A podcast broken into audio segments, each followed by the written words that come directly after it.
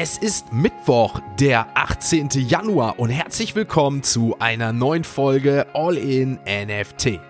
In der heutigen Folge gibt es News zu Logan Paul und seinem NFT-Projekt CryptoZoo, das weiterhin heftige Kritik erleidet. Ihr erfahrt von erneuten Verzögerungen der europäischen Mika-Verordnung und was hinter dem neuen Produkt Binance Mirror steckt. Und neben unserem täglichen Blick auf den Kryptochart und den Floorpreisen auf OpenSea schauen wir auf den Skandal des gehypten NFT-Projekts A Kid Called Beast, ein anstehendes Shiba Inu Update und ein NFT-Missverständnis, das für Ärger sorgt. Also viel Spaß mit der heutigen Folge von All in NFT.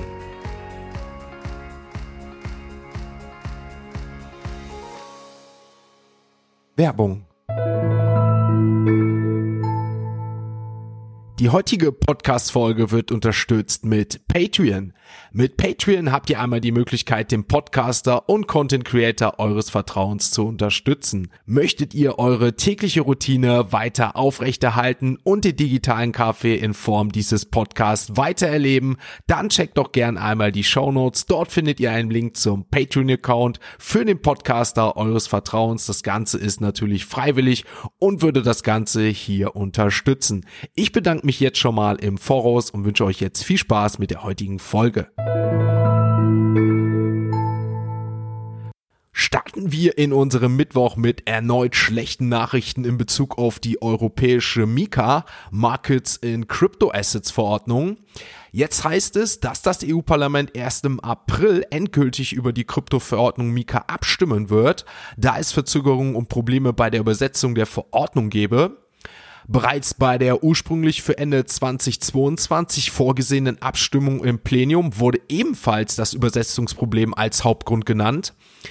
Das Ganze ist natürlich doppelt ärgerlich, denn aufgrund der verzögerten Entscheidung müssen die europäischen Finanzaufsichtsbehörden länger warten, bevor sie mit der Ausarbeitung von Durchführungsbestimmen beginnen können.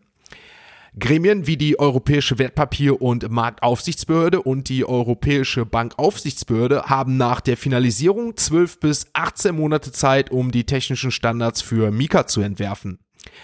Nochmal zur Info. Mika soll klare Regeln für den europäischen Kryptosektor schaffen, diesen unter behördlichen Obhut stellen und mehr Verbraucherschutz bieten, da Kryptoanbieter künftig nur mit Lizenz in der EU operieren dürfen. Experten sehen die Kryptoregulierung als Katalysator für den nächsten Bullenmarkt, während die Verordnung von Kritikern weiterhin als umstritten angesehen wird. Die Kryptobörse Binance hat am 16. Januar die Veröffentlichung der außerbörslichen Abwicklungslösung Binance Mirror bekannt gegeben.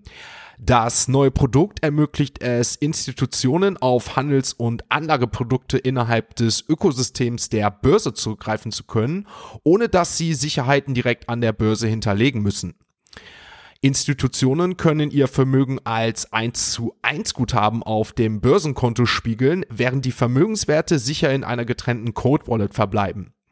Athena Ju, Vice President von Binance Custody, betonte, dass die Sicherheit oberste Priorität für Institutionen hat, die die tiefe Liquidität der Börse nutzen möchten. Unklar bleibt jedoch, ob auch Privatkunden in Zukunft von der neuen Abwicklungslösung ebenfalls profitieren können. Kryptoentwickler arbeiten derzeit an der Einführung von Shibarium, einer eigenen Layer 2 Blockchain des Memecoins Shiba Inu. Die Veröffentlichung des Beta Mainnet steht wohl unmittelbar bevor und auch ein vollständiger Start soll nach dem ersten Erfolg bereits erfolgen. Shibarium soll als Layer 2 Chain auf Ethereum konzipiert werden und erweitert somit das Memecoin-Ökosystem, indem es die Plattform ShibaSpot integriert und der Shiba DAO ermöglicht, einen eigenen Coin mit dem Namen Bone einzuführen. Derzeit gibt es aber noch keinen genauen Startzeitpunkt, aber die Entwickler betonten, dass sie das Projekt gewissenhaft und nicht als reinen Kursbeschleuniger betrachten. Damit sind wir mit den ersten News durch, wechseln jetzt mal zu CoinMarketCap und schauen uns dort natürlich einmal die aktuellen Kurse der Kryptowährungen an. Wir starten mit den Bitcoin, blicken auf den Chart und ich kann euch mitteilen, Bitcoin gestern relativ volatil. Wir starteten in den Tag ja bei knapp 19.700, genauer gesagt bei 19.680 Euro. Bitcoin über den Tag, wie eben genannt, sehr volatil, mal 19.300 Euro. Aber zum Abend hin hat der Kurs dann doch nochmal einen Weg nach oben gefunden, sodass wir letztendlich von 19.760 Euro reden, also nochmal 100 Euro plus im Gegensatz zum Vortag. Bei Ethereum kann ich euch ähnliches mitteilen. Hier starteten wir bei 1460 Euro. Ende des Tages hieß es 1470 Euro. Also auch hier plus 10 Euro und groß keine Veränderung bei Ethereum. Wenn wir uns die anderen Kryptokurse anschauen, auch BNB, der aktuelle Kurs bei 280 Euro. Also hier gehen wir so Richtung 300 Euro im Kurs. Aber im Gegensatz zu gestern sind es auch hier nur 0,39% im Plus. Polkadot fällt auf, gestern plus 3,4 Prozent. Dann ebenfalls auffällig Avalanche mal wieder plus 4,09. Dann im Negativen kann man den Liu Coin nennen, minus 5,23 Prozent am gestrigen Tag. Auch der Crow Token am Tag zuvor hatten wir hier noch massives Plus. Gestern hieß es dann minus 4,3 Prozent. Dann haben wir noch den Feelcoin, der konnte gestern mal wieder einen Plus vorweisen, plus 2 Prozent. Der aktuelle Kurs des Feelcoin bei 4,39 Euro und in den Top 50 einzig noch nennenswert Tether Network, der neue Tether Token mit einem Plus von 4,2% mittlerweile auf Rang 48 bei Coin Market Cap gelistet. Damit sind wir auch mit dem kurzen Überblick auf Coin Market Cap durch, wechseln natürlich jetzt erneut die Kategorie und kommen zu unseren NFT News.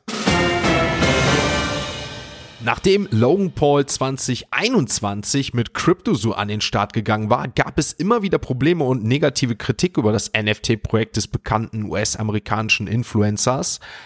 Jetzt kürzlich ging der Superstar sogar auf YouTube online, um eine Reihe von Updates zu veröffentlichen. Die Kunden, die NFTs aus seiner Crypto-Sammlung gekauft haben, wird die Möglichkeit geboten, eine Rückerstattung des Preises für die Prägung zu erhalten. Damals, also im Jahr 2021, konnten Fans von Logan Paul ein Stück der Sammlung für 0,1 Ethereum erwerben und auf der Blockchain somit prägen. Logan Paul hat nach eigenen Angaben nun 1000 Ethereum zur Verfügung gestellt, um Kunden zu helfen, die nach dem NFT-Mint unzufrieden waren. Hinzu kommt wohl, dass Logan Paul und sein Manager Jeff Lewin die verbleibenden NFTs burnen, also verbrennen wollen, damit diese nicht von der Rückerstattung profitieren können. Abschließend hat der Influencer seinen Fans noch mitgeteilt, dass das Team das CryptoZoo-Spiel neu aufbauen wird, um weiter im Projekt voranzukommen, sodass Fans der Sammlung doch noch auf ihre Kosten kommen können. Ich habe direkt ein weiteres NFT-Drama für euch. Der bekannte Künstler TG musste sich nämlich kürzlich für die Veröffentlichung einer gefälschten X-Copy-Zusammenarbeit entschuldigen. Kurz gesagt hat der NFT-Künstler ein NFT veröffentlicht, das als ein kollaboriertes Stück zwischen Xcopy und TG beworben wurde. Doch offenbar hat so eine Partnerschaft nie stattgefunden, wie sich im Nachhinein herausstellte. In einem veröffentlichten Tweet erklärte TG, dass sein Drop Yes, this is a copy eigentlich nie so richtig als Partnerschaft mit Xcopy angesehen werden sollte. Und wenn man die ganze Aktion genauer betrachtet, scheint es tatsächlich so, dass das digitale Asset den Stil von Xcopy einfach nur widerspiegelt und das ist auch alles. TG versprach dennoch, dass jeder Käufer, der ein NFT gemintet hat, eine Rückerstattung für seinen NFT-Kauf erhalten werde. Derzeitige NFT-Inhaber können sich zusätzlich über ein kostenloses Sammlerstück aus dem kommenden Drop des Künstlers freuen, gab er abschließend bekannt. Und natürlich, wie soll es auch anders heute sein, kommen wir zum nächsten Shitstorm und Betrugsvorwürfen in Bezug auf ein NFT-Projekt und der dahinterstehenden Person. Gestern habe ich euch von dem aufstrebenden NFT-Projekt A Kid Called Beast berichtet, das die OpenSea-Charts in Bezug auf das tägliche Handelsvolumen noch anführte. Doch schon mittendrin geriet der Mitbegründer Rapsy wegen des Vorwurfs, Personen von der vorgesehenen Erlaubnisliste entfernt zu haben unter Beschuss. Der Krypto-Investor Ed Rezang, so sein anonymer Name auf Twitter, hat Raspy für diese auswählerische Maßnahme auf Twitter konfrontiert und angegriffen. Rezang hat dazu eine vollständige Excel-Datei der Wallet-Adressen der A Kid Called Beast Erlaubnislistenmitglieder veröffentlicht. Die 24.000 lange Mitgliederliste sei spontan auf nicht mehr als 9.000 Benutzer reduziert worden, so der Vorwurf. Zusätzlich wirft ein weiterer Twitter-User, genauer gesagt Hypno.ease, dem A Kid Called Beast Gründer vor, falsche Informationen zu verbreiten. Auch hier vorausgegangen ist ein Tweet von Gründer Raspi, in dem er behauptete, es habe einen Filter für Leute gegeben, die Bots verwenden und deshalb seien nur 9813 Wallets auf die Erlaubnisliste geladen worden. Bei weiteren Recherchen dennoch stellte der Twitter-User Hypno.ease fest, dass die Wallets aber immer noch auf dem A Kid Called Beast Contract vorhanden waren. Das würde also bedeuten, dass Raspy wiederum ca. 20.000 Follower für Whitelist-Plätze betrogen hat.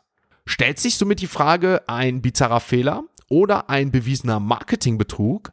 Ich denke, mehr dazu werden wir auf jeden Fall in den nächsten Wochen erfahren. Also, ihr wisst Bescheid, gerne diesen Podcast abonnieren, gerne mal liken, gerne followen, gerne weiterempfehlen, damit auch ihr und wir alle in Zukunft nichts mehr verpassen, wenn es bei dieser Story heißt, Fortsetzung folgt oder natürlich auch weitere NFT-Krypto-News folgen.